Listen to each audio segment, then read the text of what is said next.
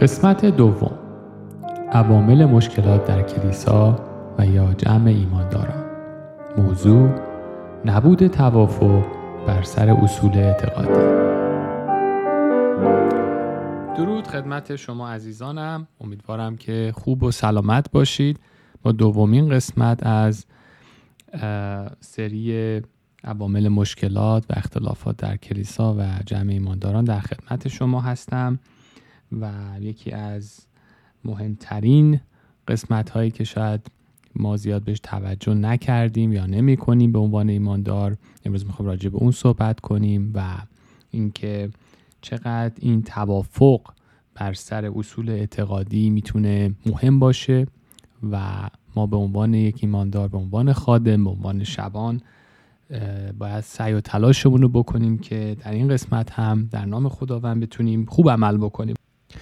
و ببینیم الان این نبود توافق چه در واقع آثاری رو در کلیسا به جا می‌ذاره. نبود توافق بر سر این اصول اصول اعتقادی یک جمع و کلیسا مخصوصا. وقتی که کلام خداوند رو می‌خونیم در اول قرنتیان باب یک های ده می‌بینیم که پولس در این نامه از مسیحیان قرنتوس در واقع خواهش می‌کنه که در اعتقادات خودشون یک زمینه مشترکی رو پیدا بکنن که اینطور نوشته برادران به نام خداوند ما عیسی مسیح از شما تمنا دارم که با هم توافق داشته باشید تا در میان شما تفرقه نباشد. پس اینجا نشون میده که یکی از علت این که تفرقه می‌تونه ایجاد بشه در کلیسا در جمع ما یکی از اون علت ها می‌تونه نبود این توافق باشه و چقدر مهمه چقدر مهمه که ما بتونیم در این قسمت قدم ورداریم و اگر اعتقادنامه ای داریم که بسیار عالی ولی اگر نداریم حتما با مشایخ یا عزیزایی که در کنار ما هستن در این خدمت جمع بشیم و یک اعتقادنامه ای رو با همدیگه تنظیم بکنیم که این جمع ما بتونه پیش بره. و جالب این که پولس کمی بعدش راجع به این صحبت می‌کنه که رهنمود میده در واقع داره هدایت می‌کنه که میگه کلام خداوند رو باید معیار عملهای خودمون قرار بدیم. و در واقع اول قرنتیان باب چهار آیه 6 به ما اینطور نشون میده. میگه از آنچه که نوشته شده است فراتر نروید. تا هیچ یک از شما به یکی از به یکی در مقابل دیگری نبالد. پس ما باید خیلی مراقب باشیم که طبق اصول و چارچوب و اون قوانینی که در کلام خدا هست عمل بکنیم. نه بیشتر نه کمتر. پس باید یاد بگیریم که چگونه دقیقا اون کاری که خداوند از ما از جمع ما و این تیم ما می‌خواد انجامش بدیم. نه بیشتر نه کمتر. این مقدار برای ما ایرانی ها مخصوصا چالش هستش.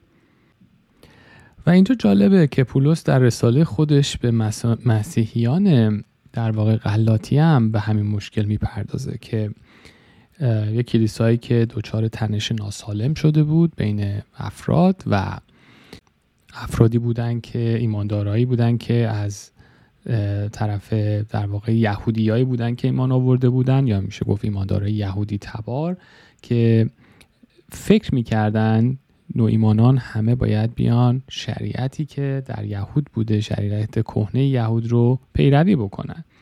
و به همین خاطر میان یه سری رسوم و رسم هایی رو مثل مثلا ختنه. برای اینکه اگه مسیحی میشی باید ختنه کرده باشی و به مسیحیت میان اضافه می‌کنن. که پولس دقیقا از این دوستان می‌خواد که به اون انجیل ساده ای که در واقع از اول به اونا سپرده شده بازگردن. و خیلی مهمه ما از بکگراند مذهب میایم. خیلی از ما ایرانی ها مخصوصا یا افغان های عزیزم تاجیک های عزیز از مذهب دیگری داریم. وارد مسیحیت میشیم و خیلی باید مواظب باشیم که اون شریعتی که قبلا داشتیم حالا به هر دین یا هر مذهبی که حالا چه خواسته چه ناخواسته اون رو دنبال می‌کردیم مواظب باشیم که اونها رو وارد مسیحیت نکنیم. یکی از علتهای مهم بر سر اختلافات و مشکلاتی که پیش میاد حتی اون رهبر کلیسا اگر هنوز اون افکارش توبه نکرده باشه. هنوز اون انجیل ساده مسیح رو مثل پولاس که اینجا داره اشاره می‌کنه خوب نفهمیده باشه و نتونسته باشه خوب وارد کلیسا بکنه می‌تونه اون شریعت حالا در جاهای مختلف در کلیسا در جمع نمایان بشه. پس خواهشی که دارم از عزیزایی که دارید کلیسا رو هدایت می‌کنید در این قسمت خیلی مراقب باشید و خیلی دعا بکنید. و دعا بکنید روح القدس به شما نشون بده. شاید بخشایی هستش که خودتون احساس نمی کنید نمی بینینش ولی داره روی کلیسا و جمع تاثیر می‌ذاره. خیلی از این اتفاقات اختلافات و مشکلات زمانی اتفاق میفته که کلیسا بر شالوده شخصیت بنا شده. در قسمت قبلی راجع به اون صحبت کردیم.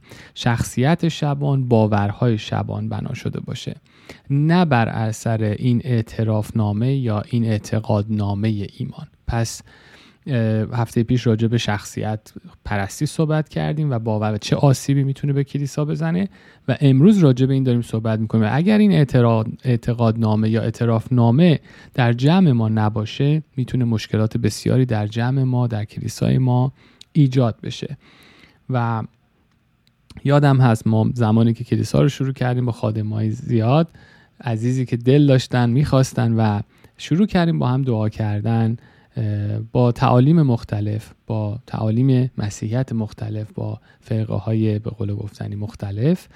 ولی این تصمیم به ما کمک کرد که بتونیم با همدیگه به یه توافق برسیم و به هم بتونیم احترام بذاریم و بتونیم توی اون چارچوب عزیزان خداوند رو به بهترین نفع خدمت کنیم. و امروز من افتخار اینو دارم که در کلیسایی که هستم در کشور کانادا رهبرایی داریم با همدیگه کار می‌کنیم و رهبرایی داره که با شاخهای مختلف مسیحیت در کنار هم قرار گرفتم و من خیلی لذت می‌برم برکت گرفتم و می‌خوام شما رو هم تشویق کنم که بتونیم این در این مسیر حرکت کنیم. من فکر می‌کنم این عزیزان توی اعتقاد ای که تنظیم کردن تونستن به توافقی برسن. چه بپتیست باشی چه پنتیکاستی باشی. چه در واقع پرسپتریان باشی مشایخی باشی همه همه اینا عزیزن.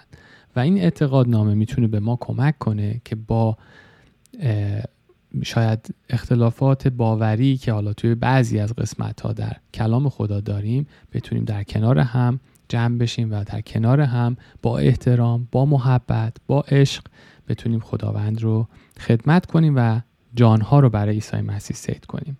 پس می‌خوام تشویق کنم که اگر این اعتقادنامه یا اعترافنامه رو ندارید حتما روی اون تمرکز کنید دعا کنید از خداوند درخواست بکنید و ما حتی چندین رو چندین اعترافنامه یا اعتقادنامه رو با هم مرور کردیم با اون تیمی که شروع کردیم و با هم دیگه بررسی کردیم بهترینش رو انتخاب کردیم و با مشورت با دعا با تایید هر رهبرهایی که بودیم تونستیم اون رو پیاده بکنیم. پس می‌خوام تشویق کنم عزیزان برای اینکه بتونید کلیسا رو یک دل بکنید در یک دلی پیش برید و مشکلی براتون ایجاد نشه و این اختلافات پیش نیاد اختلافات تعلیمی پیش نیاد به طور خاص که شریر بتونه به کلیسا ضربه بزنه حتما در این قسمت تلاش بکنید و بتونید به یک توافق برسید به یک توافق بر سر اصول اعتقادی کلیسا و جمع برسید که بتونید در نام مسیح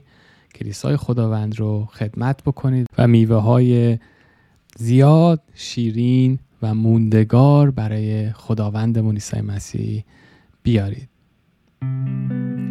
بسیار ممنونیم که در این قسمت همراه ما بودید. امیدوارم که مطالب امروز برای شما مفید بوده باشه. و خوشحال میشیم که ما رو به دوستان و آشنایانتون هم معرفی بکنید. و اگر سوال داشتید یا پیشنهاد و نظر می‌تونید به آدرس ایمیل info at soundlifeglobal.com برای ما ایمیل ارسال بکنید و ما با شما در تماس خواهیم بود. تا قسمت بعدی خدا نگهدار شما.